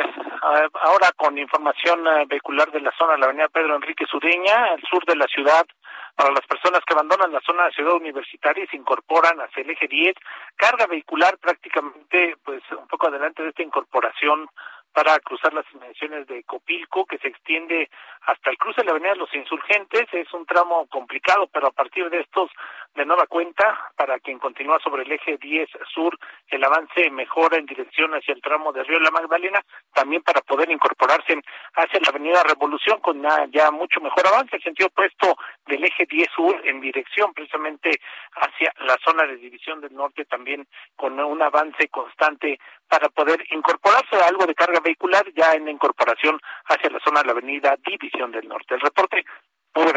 Muchas gracias por la información, Daniel. Continuamos atentos. Javier Ruiz, ¿en dónde te ubicamos a esta hora? Gracias, Jesús Martín. Excelente noche. Nos encontramos, Jesús Martín, a las afueras del Palacio Nacional aquí en el estado de la ciudad, donde, Jesús Martín, pues han llegado dos eh, trailers con rompeolas. Están pues ya blindando la entrada de Palacio Nacional, la entrada principal. De por sí ya en este punto habían pues cerca de cuatro vallas metálicas colocadas de manera de rombo para evitar el acceso y aún dado a ello pues ya en esos momentos han llegado pues trabajadores quienes están primero que nada pues eh, retirando, bajando estas vallas de aproximadamente tres metros de altura. Algunas incluso las están reforzando, Jesús Martín, están colocando puntos de soldadura y ya han comenzado justamente del lado de la catedral continuar pues este, este, este blindaje, han colocado pues ya las primeras vallas en esta entrada principal, así que que tomarlo en cuenta, también tenemos reducción pues de carriles en este punto debido a los trailers que han llegado a este lugar. Aunado a ello, Jesús Martín, también tuvimos, lo pudimos detectar que pues algunos eh, comercios en las calles el 5 de mayo de la calle de Tacuba, la avenida Juárez, lo que es Palacio de Bellas Artes, pues también ya está blindado, esto en el marco de la marcha que se llevará a cabo el día de mañana por el Día Internacional de la Mujer. De momento, Jesús Martín, es el reporte que tenemos. Entonces, finalmente, frente al Palacio Nacional, sí se van a poner estos rompeolas, porque fíjate, a la hora de la televisión, a las 2 de la tarde, solamente los rompeolas cubrían eh, desde la avenida eh, 5 de Mayo, todo lo que es la Catedral Metropolitana. Entonces, Catedral y Palacio Nacional ya eh, empieza también a ser resguardado. Sí, ya Palacio, sí, efectivamente, Jesús Martín, Palacio Nacional principalmente, la catedral ya había sido, pues, en los primeros eh, días de las primeras horas de ayer, se estaban ya colocando, pues, este punto, sin embargo, pues, Palacio ya, ah, ya también está siendo blindado, lo que, pues, hay que recalcar que eh, Palacio Nacional, pues, ya tenía tres vallas, Jesús Martín, en este punto, una más se rompió las de tres metros de altura, la que están colocando, pues, estos eh, trabajadores, no sabemos si también se vaya a blindar pues las oficinas del gobierno de la Ciudad de México o únicamente está la Catedral Metropolitana y también lo que es Palacio Nacional Jesús Martín. Correcto. Gracias por la información, Javier. Estamos atentos, hasta luego. Hasta luego, que te vea muy bien. Mario Miranda, ¿en qué punto del Valle de México te eh, ubicamos, Mario? ¿Qué tal, Jesús Martín? Buenas noches. Pues nos encontramos en Paseo de la Reforma, donde en estos momentos la realidad es aceptable de la Glorita del Ángel de la Independencia a la Avenida Hidalgo. En el sentido opuesto de la Glorieta de la Diana al Auditorio Nacional encontraremos buen avance. Avenida Hidalgo de Reforma al eje central con buen avance. Valderas de Juárez a Chapultepec con carga vehicular debido a la operación de la luz roja en los semáforos. Y finalmente Avenida Bucareli, el Paseo de la Reforma a Cuauhtémoc con buen avance. Jesús Martín, seguimos pendientes. Muchas gracias por la información, eh, Mario Miranda. Buenas tardes. Todos nuestros eh, compañeros del equipo de reporteros urbanos del Heraldo Radio ya están preparados para mañana estar en todo momento, en todo lugar, con toda la información, en toda la radio, toda la tele, toda la web, todo nuestro periódico del Heraldo de México. Vamos a ser el medio de comunicación omnipresente en la República Mexicana. No se pierda un solo momento de la radio, no se pierda un solo momento de nuestra televisión, donde le llevaremos imágenes. No se pierda esta cobertura especial que mañana 8 de marzo vamos a realizar en toda la República Mexicana con motivo del 8 de marzo, Día Internacional de la Mujer, y las marchas que se van a realizar, las cuales insistimos y nosotros hemos unido no, no un llamado en particular de alguien, ¿sí? sino porque es un llamado que parte del convencimiento de la importancia de hacer un llamado por la paz. Sí, marchen, protesten, levanten el puño, griten, lloren, exijan, pero no rompan, no quemen, no golpeen. Porque entonces, en lugar del puño, en lugar de la denuncia, en lugar de la exigencia de justicia, lo que se va a convertir en noticia es el golpe, el rompimiento, la fractura, la destrucción, el fuego. Si los grupos colectivos saben que van a ser infiltrados, denúncienlo de manera oportuna. No permitan, no permitan que su protesta legítima, chicas, mujeres, señoras, no permitan que su protesta legítima quede borrada en esta idea del borrado que hemos platicado en otras ocasiones, quede borrada porque se meta un grupo infiltrado de violentas o violentos, ¿sí? A generar destrozos y que sea de lo único que se hable en los medios de comunicación. Sería una pena, ¿eh?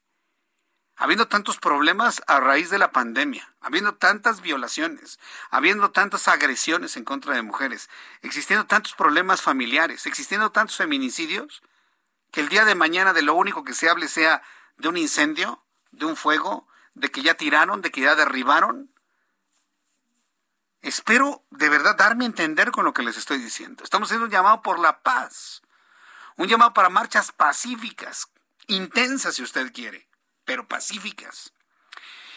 Eso fue lo que comentó precisamente el presidente de la República, Andrés Manuel López Obrador, quien pidió que la marcha de mañana marzo sea pacífica, evitando caer en provocaciones o en actos violentos, porque eso no es una postura feminista, sino que es una postura conservadora en contra de su administración. Siempre le pasa a López Obrador lo mismo, siempre. Va bien, va bien, va bien, va bien, va bien, va bien, va bien, y da el traste con el comentario final.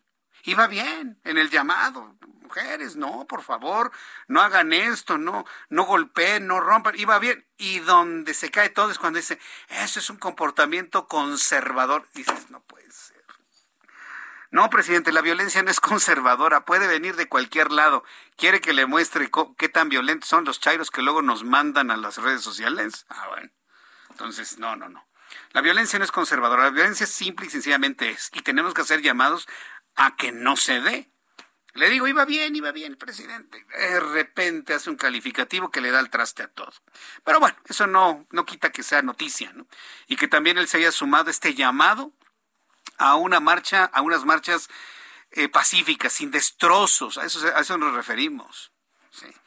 El mandatario aseguró que fue informado acerca de grupos de choque que participarán mañana en las protestas y que asistirán armados con marros, sopletes y bombas molotov. Así lo denunció hoy por la mañana.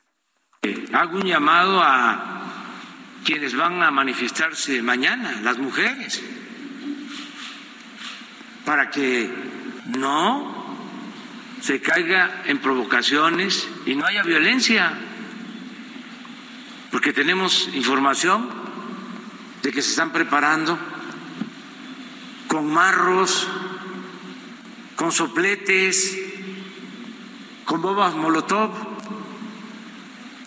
Ya eso no es defender a las mujeres, ni siquiera es feminismo. Esa es una postura conservadora, reaccionaria, en contra nuestra. Esa es la parte que debió haberse evitado el presidente, pienso yo para que entonces el llamado quedara pues para todos y para todas, no nada más para un sector. Porque, bueno, vamos con mi compañero Jorge Almaquio. Efectivamente, hay información de que al menos 15 grupos buscarían generar violencia durante la marcha de mañana. Fueron palabras de la jefa de gobierno, Claudia Sheinbaum. Jorge Almaquio, adelante con la información. Muy buenas tardes. ¿Qué tal, Jesús Martín, amigos? Así es, el gobierno de la Ciudad de México advierte que habrá violencia en la movilización 8M que se llevará a cabo este martes del Ángel de la Independencia al Zócalo Capitalino. Hasta el momento se tienen detectados 15 grupos organizados para generar diversos actos llevando todo tipo todo tipo de artefactos peligrosos. La jefa de gobierno Claudia Sheinbaum indicó que encontraron en redes sociales a los grupos que llaman a utilizar los métodos e instrumentos peligrosos que pueden afectar, por supuesto, a los participantes en la movilización. Sus palabras. En efecto, se espera para el día de mañana, ustedes lo han visto en los últimos años, grupos que utilizan estos artefactos peligrosos y métodos violentos en la manifestación, pues son grupos que, como ustedes saben, pues se cubren los rostros y utilizan estos objetos, bombas molotov, ya no solo martillos y otras herramientas, sino inclusive usan gases, pimienta, en fin. Eh, entonces sí se espera eso el día de mañana. ¿Cómo lo sabemos? Ellos lo publican en sus propias redes sociales. Y bueno, Sheinbaum Pardo calificó de machista a la violencia, indicó que no se justifica que los grupos de mujeres la utilicen para combatir precisamente lo que rechazan. Insistió en que el gobierno de la ciudad ha estado con las puertas abiertas y cuenta con una política para erradicar la violencia de género con la fiscal más feminista de todo el país, que ha hecho un excelente trabajo, dijo, en la detención de feminicidas y desde la Secretaría de Mujeres para atender a las mujeres y evitar la violencia feminicida. Y bueno, Jesús Martín, eh, después eh, el secretario de Gobierno Martín Batres indicó que se mantendrán atentos a las acciones que realicen los diversos grupos que participen en este recorrido del eh, Ángel al Zócalo y también dio una lista mm, pormenorizada de lo que pueden utilizar, de lo que han detectado en, en las redes sociales sobre las eh, pues eh, los instrumentos que pueden utilizarse el día de mañana, cizallas, alicatas, sopletes, martillos, picos, piolet, hachas, mazos, cadenas, tubos, bazucas de fabricación casera, bombas molotov, tijeras eh, grandes para cortar lámina, cohetones, petardos, gasolina, tiner, navajas, palos y gas y gas pimienta, entre otros elementos que, bueno, pues estos grupos estarían utilizando el día de mañana en la marcha que se va a llevar a cabo aquí en la capital del país. Jesús Martín, amigos, el reporte que les tengo. Correcto. Gracias por la información, Jorge Almaquio. Buenas noches. Hasta, luego. buenas noches. Habrá amigos en todo el país, y esto nada más en la capital de la República. Yo le invito a quienes nos están escuchando en toda la República Mexicana, en todo el país, en los Estados Unidos también. Dígame cómo, cómo se dice, cómo, se, cómo trasciende que se van a realizar estas marchas el día de mañana. Ahí en Guadalajara, en Monterrey, en Puebla, en Querétaro, en Veracruz. Amigos que nos escuchan en la ciudad de Mérida, en Tijuana. Amigos que nos escuchan en Hermosillo, Sonora, que nos escuchan en Nayarit. ¿Cómo trasciende en Oaxaca? ¿Cómo trasciende al día de hoy en la forma de las marchas del día de mañana. ¿Escuchó usted el arsenal? ¿Escuchó usted el arsenal que algunos grupos van a llevar? ¿Escuchó usted? Picos, palas, piolets, sopletes, piedras, palos, lo que usted, bombas molotov. ¿Y sabe qué es lo que más me preocupa? Los cuerpos policíacos. Porque sabe cómo van a ir. Totalmente inermes. Bueno, sin ni siquiera de esos, de esos gases, gases para controlar. Nada van a mandar sobre todo al, grupo de mujeres policías sin armas. Regreso con esto después de los anuncios. Le invito para que me escriba por YouTube. Jesús Martín MX. Escuchas a Jesús Martín Mendoza con las noticias de la tarde por Heraldo Radio, una estación de Heraldo Media Group. Heraldo Radio, la HCL se comparte, se ve y ahora también se escucha.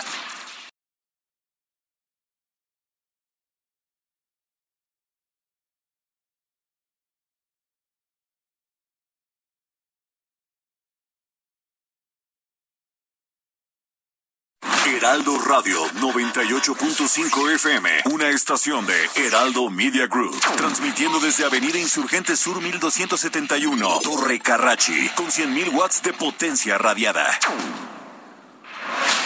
Escucha las noticias de la tarde con Jesús Martín Mendoza. Regresamos.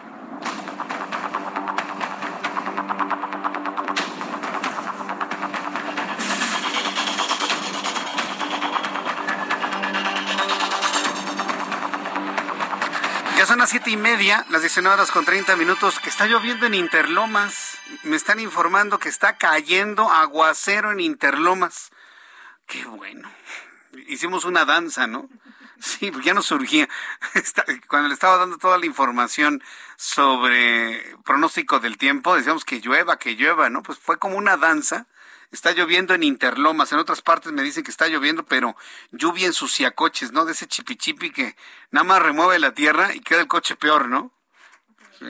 El coche, la bicicleta, la motocicleta, este, el triciclo, lo que usted tenga, ¿no?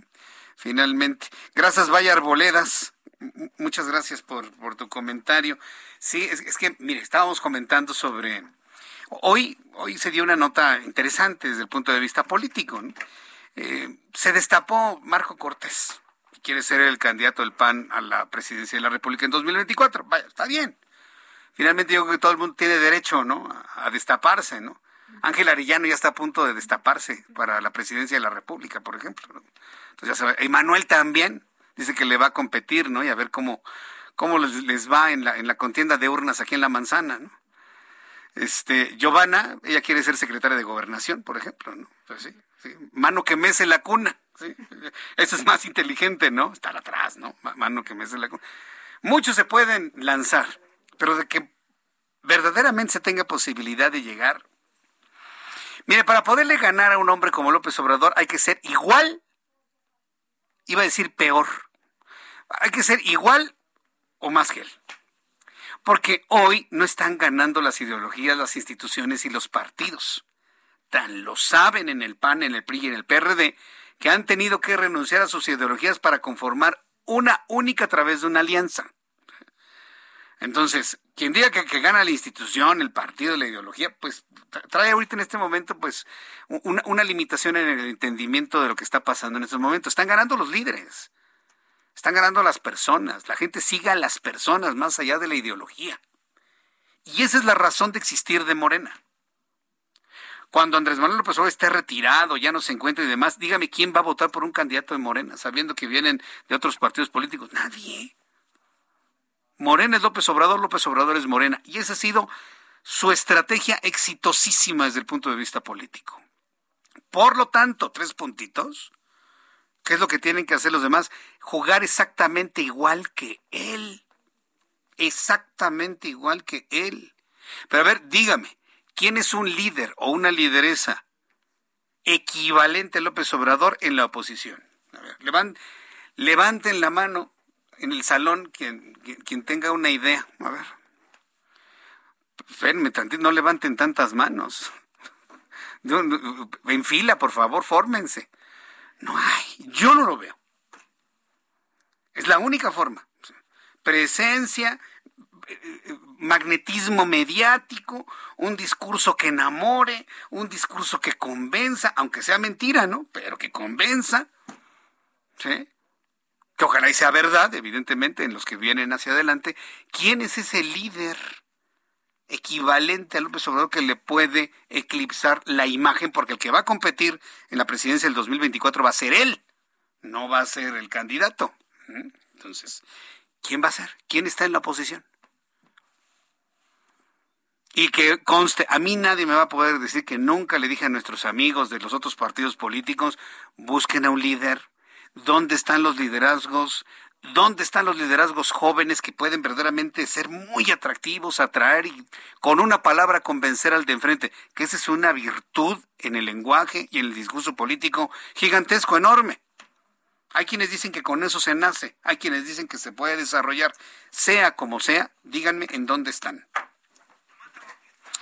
Cuando son las 7.34, las 7.34 horas del centro de la República Mexicana, vamos directamente hasta Michoacán. Allá se encuentra nuestra corresponsal Amanda Bautista y nos informa que se han identificado 11 perfiles genéticos en San José de Gracia. ¿Se acuerdan San José de Gracia?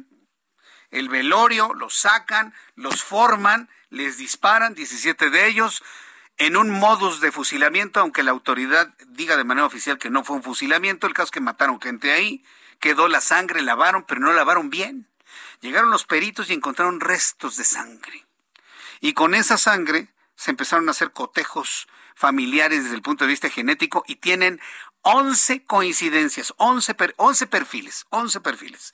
Adelante con toda la información, Amanda Bautista. Muy buenas tardes.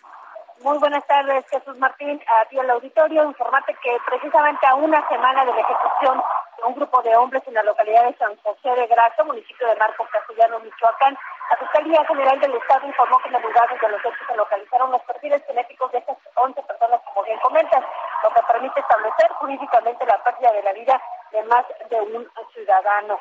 Eh, así lo comentó Adrián López Solís, fiscal general del Estado. Señaló que en el transcurso de estas eh, semanas, bueno, se continúan todavía revisando estos eh, muestras, estos restos que fueron localizados. Eh, recordar que en una bolsa de plástico fueron localizados algunos restos humanos y que todavía continúan con estas pruebas de ADN. En Marcos Castellanos, por lo pronto, Jesús Martín, en localidad limítrofe con el estado de Jalisco, continúa la búsqueda de los cuerpos de las presuntas víctimas del múltiple homicidio. Ya hasta el momento no existe rastro los restos. Adrián López Solís insistió que el móvil del suceso fue derivado de conflictos entre bandas rivales del crimen organizado, en donde los principales protagonistas son Alejandro G., alias El Pelón, y Abel, alias El Viejón. Este último quien habría ordenado la ejecución de varias personas mientras se desarrollaba el funeral de la madre de Alejandro Ojel.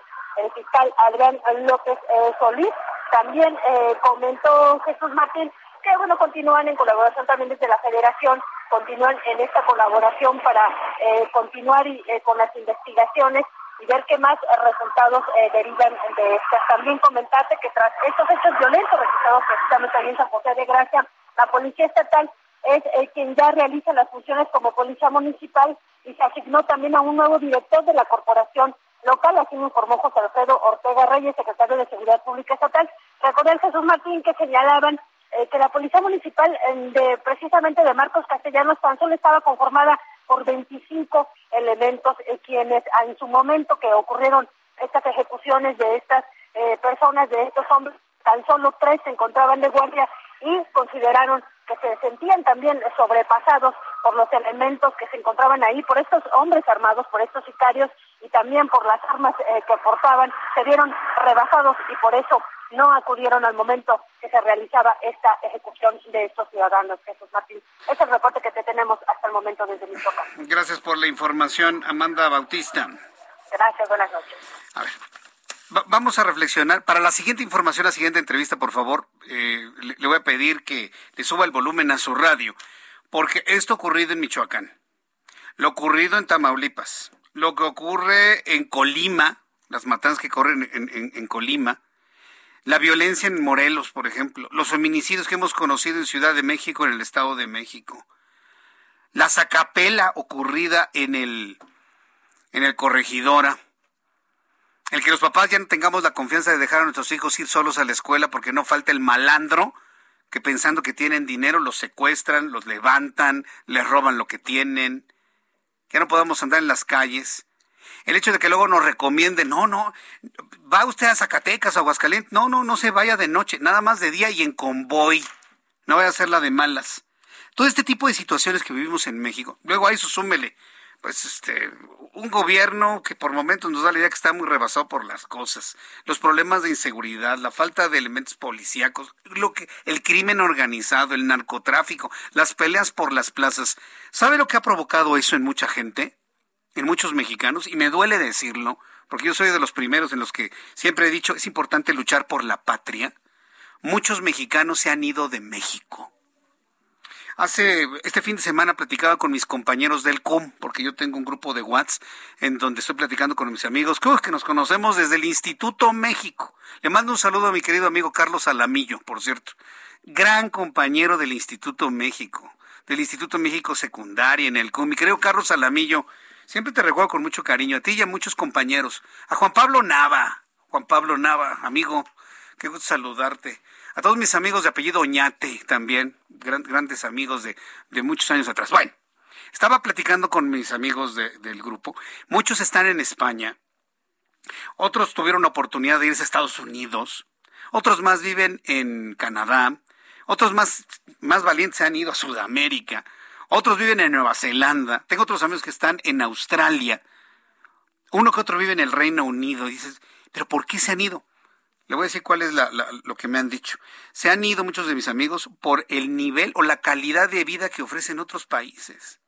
Y digo, bueno, otros países también tienen sus problemáticas, también tienen su violencia, también tienen sus situaciones, pero tristemente, ¿sí? Cuando, por ejemplo, mi compadre me dice, es que aquí mis hijos pueden caminar por la calle y se van solos a la escuela. Se, van, se van solos a la escuela. Sí, se van solos a la escuela entonces uno dice, bueno, ¿de verdad tendría yo que buscar alguna alternativa, alguien de ustedes o alguien de nosotros, para cambiar nuestra, nuestra vida a otro lugar?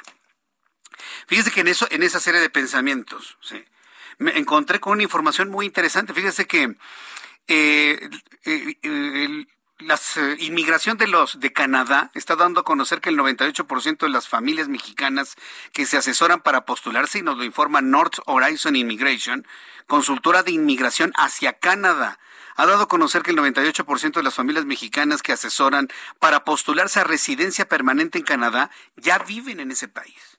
¿Ha usted pensado irse a vivir, por ejemplo, a Canadá? Con esa inquietud que muchas personas me han mencionado que cómo se pueden ir a otro lado, he invitado a Rita Benkhalti. Ella es consultora de inmigración certificada por el Consejo Regulador de Canadá y ella es CEO de North Horizon Immigration. Rita Benjalti, me da mucho gusto saludarla. Bienvenida al Heraldo Radio. Muy buenas noches. Hola, hola, buenas noches. Muchas gracias por recibirme. Quise hacer un contexto de las condiciones que en un país como México han asaltado a la mente de muchas personas que han pensado en pues buscar en otro lado del mundo, ¿no? Una mejor calidad de vida para las familias, mejores condiciones de trabajo. Y parece que Canadá una vez más se presenta como esa, esa gran oportunidad. La primera pregunta es, ¿si han incrementado las personas que desde México buscan una residencia legal en Canadá, Rita? Definitivamente sí. Eh, han aumentado eh, particularmente desde que se postuló para la presidencia el presidente Trump eso le dio más eh, interés al mexicano por emigrar a Canadá, que es un país muchísimo más em, eh, tolerante, digamos, o que acepta mucho más a los inmigrantes, sea de donde sea que provengan.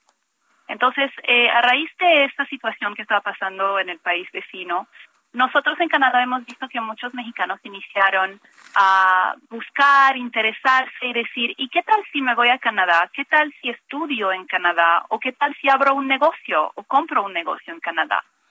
Y entonces hemos eh, podido asesorar a muchísimas familias eh, que han estado aquí, sea estudiando, trabajando o operando sus negocios también, y eh, se postulan para la residencia permanente y la logran dentro de un corto periodo, digamos que entre uno a dos años pueden lograr la residencia permanente, lo cual es muy rápido. Sí. Ahora, eh, eh, las familias que han logrado esta posibilidad de quedarse ya viviendo de manera regular en Canadá, ¿cuál es la región que más escogen? ¿La, costa del Pacífico, la costa este, la, zona francófona o, el centro de Canadá? ¿Cuál es la experiencia? ¿Qué dice la experiencia? Muy buena pregunta. Eso cambia con los años. Actualmente las dos ciudades o regiones que reciben más inmigrantes mexicanos son Toronto, que está en Ontario, y Vancouver, que está en British Columbia. ¿Ok? Eso se presta porque obviamente hay vuelos directos entre varias ciudades de México y las ciudades de, Canadá que mencioné, y también porque son las dos ciudades eh, que están en crecimiento económico eh, más rápido actualmente. Entonces hay muchas oportunidades de trabajo, de negocio y para estudiar también. Eso, suena muy interesante, sobre todo porque eh, las opciones de estudio para los hijos. Tengo varios amigos que han decidido enviar a sus hijos a estudiar a, la zona de Vancouver, ¿sí? Eh, y con esto quiero preguntar si la forma de entrar es con permisos para estudiantes, permisos de labor. ¿Cuál es el primer paso que se da, eh, Rita? Me encanta esa pregunta. Es súper importante que las familias se organicen, que armen una estrategia antes de tomar el avión y, visitar el país. Entonces, para la persona que quiere estudiar o que quiera enviar a sus hijos para estudiar, lo primero que van a necesitar obviamente va a ser un examen de inglés que se le presenta a la escuela y la escuela le otorga eh, iniciar el programa de estudios. Y a partir de ahí, antes de venir, antes de tomar el avión, tenemos que pedir un permiso de estudiante. La gran, eh, la, buena noticia es que tenemos, en nuestro caso, muchos mexicanos que vienen a estudiar ya son, eh, digamos, estudiantes mayores. Son personas que a lo mejor estudiaron en México y a lo mejor ahora tienen 35, 40 años y quieren volver a estudiar, si quieren actualizar en alguna industria y entonces deciden estudiar en Canadá. Y la pareja, cuando estas personas vienen en pareja, uno de los dos estudia y mientras tanto la pareja recibe un permiso de trabajo abierto. Eso significa que mientras uno está estudiando, su pareja puede, eh, puede trabajar y eso facilita mucho la vida en familia. Además que los hijos pueden acudir a la escuela de manera eh, gratuita en el sistema público canadiense con todos los otros canadienses. Entonces es una manera muy eh, amena para organizar su vida en familia aquí en Canadá y luego postularse para la residencia permanente. Que, entiendo que la educación pública en Canadá es mucho mejor que la privada, ¿no? En Canadá. Sí, exactamente. Digamos que en Canadá la gran mayoría de los canadienses estudian en escuelas públicas.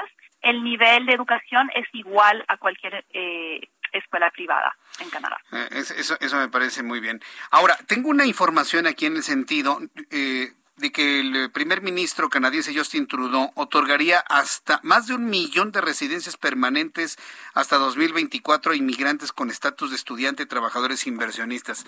Es, decir, esta posibilidad que, tenemos aquí enfrente, aunado a los servicios que otorga esta empresa, North Horizon Immigration, ¿están enfocados hacia esta oferta del primer ministro canadiense Justin Trudeau? Claro que sí, claro que sí. Cuando nosotros nos sentamos con cualquier interesado, lo primero que evaluamos es cuáles son las posibilidades de lograr esa residencia permanente. Entonces nos vamos primero al objetivo y después trabajamos hacia atrás y decimos, bueno, si usted podría postularse para la residencia permanente, antes de lograr ese objetivo, ¿qué necesita hacer y qué está en sus manos? Si tiene un cierto perfil, a lo mejor le conviene más estudiar. Si tiene un perfil eh, de empresario, por ejemplo, a lo mejor le, conviene más comprar un negocio, operarlo en Canadá y luego pedir su residencia permanente. Y definitivamente, entre el año 2022 a 2024, el gobierno incrementó sus objetivos de cuántos residentes permanentes eh, necesitamos tener en nuestro país para que la economía siga funcionando y que siga competitiva. Entonces, en base a esto podemos tener una buena idea y saber, ok, eh, de aquí a tres años el gobierno necesita residentes permanentes, pero entonces, ¿cuáles son los perfiles de estos residentes permanentes? Y yo les puedo asegurar que es la, el perfil favorito del, para, para el gobierno canadiense son las personas que ya invirtieron en Canadá, sea por sus estudios o las personas que ya tienen un negocio funcionando en Canadá o las personas que, eh, porque su pareja, digamos, estudia, ellos tienen un empleo y con este empleo podemos pedir la residencia permanente. Muy bien. Rita Benjalti, quiero invitarla en una segunda oportunidad este, para conocer cuáles son las mejores opciones en, en, en Canadá para, para una, una residencia tanto de trabajo como de estudio. Es decir, ¿qué es lo que tiene que considerar una familia mexicana, vamos a pensarlo así, para tomar esa difícil decisión si se necesita un viaje prospectivo. Primero, eh, en este momento quisiera que me diera números telefónicos, alguna página en Internet, algún sitio en, redes sociales para que el público pueda entrar en contacto con ustedes y conozca más de esto y les llamen por teléfono. Claro que sí, será un placer hablarle las veces que necesiten y que quiera. Eh, nuestro sitio web es así como el nombre de la empresa, North Horizon Immigration.ca, como Canadá, CA. Y también nos pueden encontrar en YouTube, mismo nombre, y van a ver que yo posteo videos donde doy mucha información, tenemos blogs, la página web en sí es todo un repertorio, ahí es una enciclopedia de información para saber eh, cómo emigrar y también siempre pueden sacar una consulta conmigo directamente para revisar su perfil de, de, manera más profunda. Muy bien, entonces en la página de North Horizon Immigration.ca, ahí es donde está toda la información y, podemos googlear Rita Benjalti y de esta manera ya podemos encontrar hasta canal ¿no? de YouTube. Muy bien. Perfecto. Sí, hasta canal de YouTube. Rita, muchísimas gracias por este tiempo. Nos saludaremos este, eh, en una oportunidad futura. Muchísimas gracias, Rita. Seguro que sí. Buenas noches. Gracias, buenas noches. Así que aproveche esto. ¿eh? Hay 1.3 millones de residencias esperando en Canadá Tal vez este mensaje llegó a sus oídos por obra del destino. Antes de despedirnos, Roberto San Germán en la línea telefónica. Mi querido Roberto, ¿cómo te va? Bienvenido, muy buenas noches. Yo todavía no salgo de mi asombro de lo ocurrido ayer. ¿Tú cómo te sientes eh, con lo ocurrido el sábado pasado? Buenas noches, mi querido Jesús Martín, y buenas noches a la gente que nos sintoniza. No, no me sorprende, mi querido amigo. Esto se veía, ahora sí como se dice, se veía venir. Es una situación que la Federación Mexicana de Fútbol pasó por alto con esta barra de los gallos blancos, que es una de las más peligrosas en el fútbol nacional. No es la primera vez que hacen esto, ya habían hecho con Atlético San Luis lo mismo, ya habían hecho con la gente de Atlas lo mismo. Son grupos de choque que tienen las directivas. Entonces, pues no, no, no, no me sorprende, porque además en México, pues si eres local, pues no te revisan. Además parece que estaba todo planeado. Entonces no, no, no, no, no, no me sorprende porque se, se escudan o se esconden delincuentes atrás de una playera y se juntan con varios para golpear, ¿no? Eh, se sienten muy machos cuando están 15, 20, ¿no? Y pues eh, son, son mayoría, entonces es mucho más fácil golpear al tipo con palos y como vimos en, en los videos que se han circulado a nivel nacional y a nivel mundial. Entonces no, no, no me sorprende, es algo que se tuvo que haber hecho hace mucho tiempo. Ya se había hablado de hacer eh, pues un, un censo de los barristas de los diferentes equipos, y pero pues ya sabes, como en México, o sea, tienen ideas, pero se dejan ahí y no pasa nada, ¿no? Pues ya, ya está, ahora sí van a querer tapar el, el esposo ya con el niño ahogado. Ya, según esto, no hay muertos, pero pues hay que esperar. Las imágenes decían otras cosas, no somos doctores, pero pues había tipos que no se podían ni mover, ¿no? O sea, ya nos movían, no sabemos, estaban respirando, ¿no? En el video se ve que el cuate está conmocionado o está noqueado, pero no, no, no, no pasa nada, ¿no? Y veías la sangre con la que pateaban los barristas, eh, los gallos a los del Atlas, pero también hay que darle eh, el, el, justo medio que también tiene la barra del Atlas, ¿eh? O sea, nada más para los gallos. Y este es un mal que está desde hace muchos años en el fútbol mexicano y que se hicieron de la vista gorda. Se lo debemos a Pachuca, ¿eh? Pachuca los trajo. Pachuca inició esto con Andrés Fassi, que es un argentino que llegó, y él fue el que trajo las barras. Pero la gente de Pachuca se quiere deslindar y decir que ellos no son agresivos, perdón, pero ustedes trajeron eso.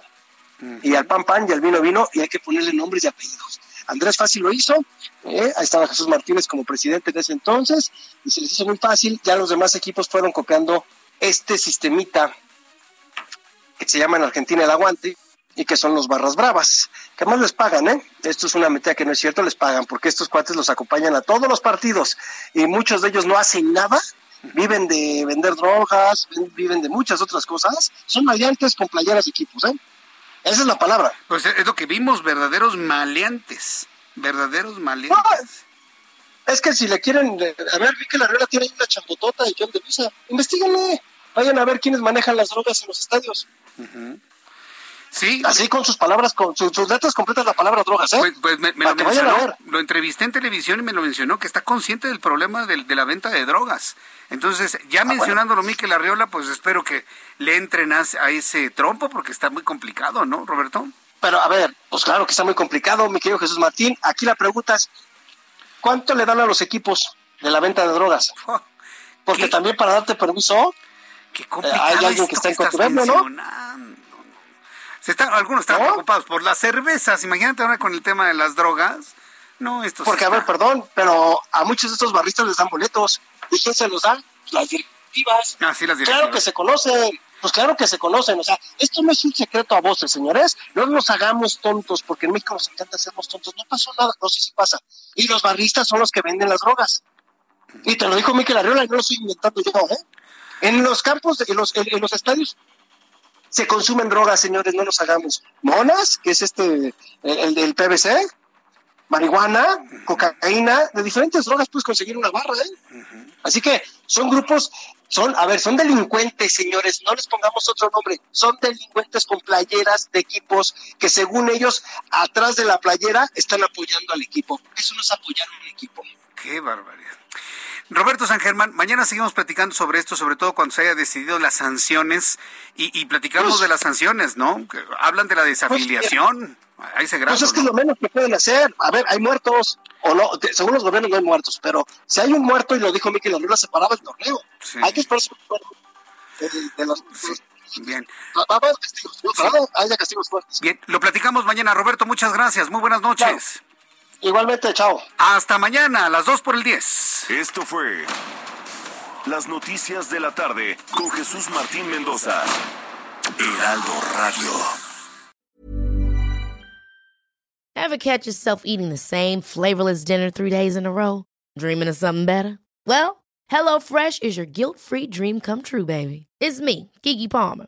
Let's wake up those taste buds with hot, juicy pecan crusted chicken or garlic butter shrimp scampi. Mm. Hello Fresh. Stop dreaming of all the delicious possibilities and dig in at HelloFresh.com. Let's get this dinner party started.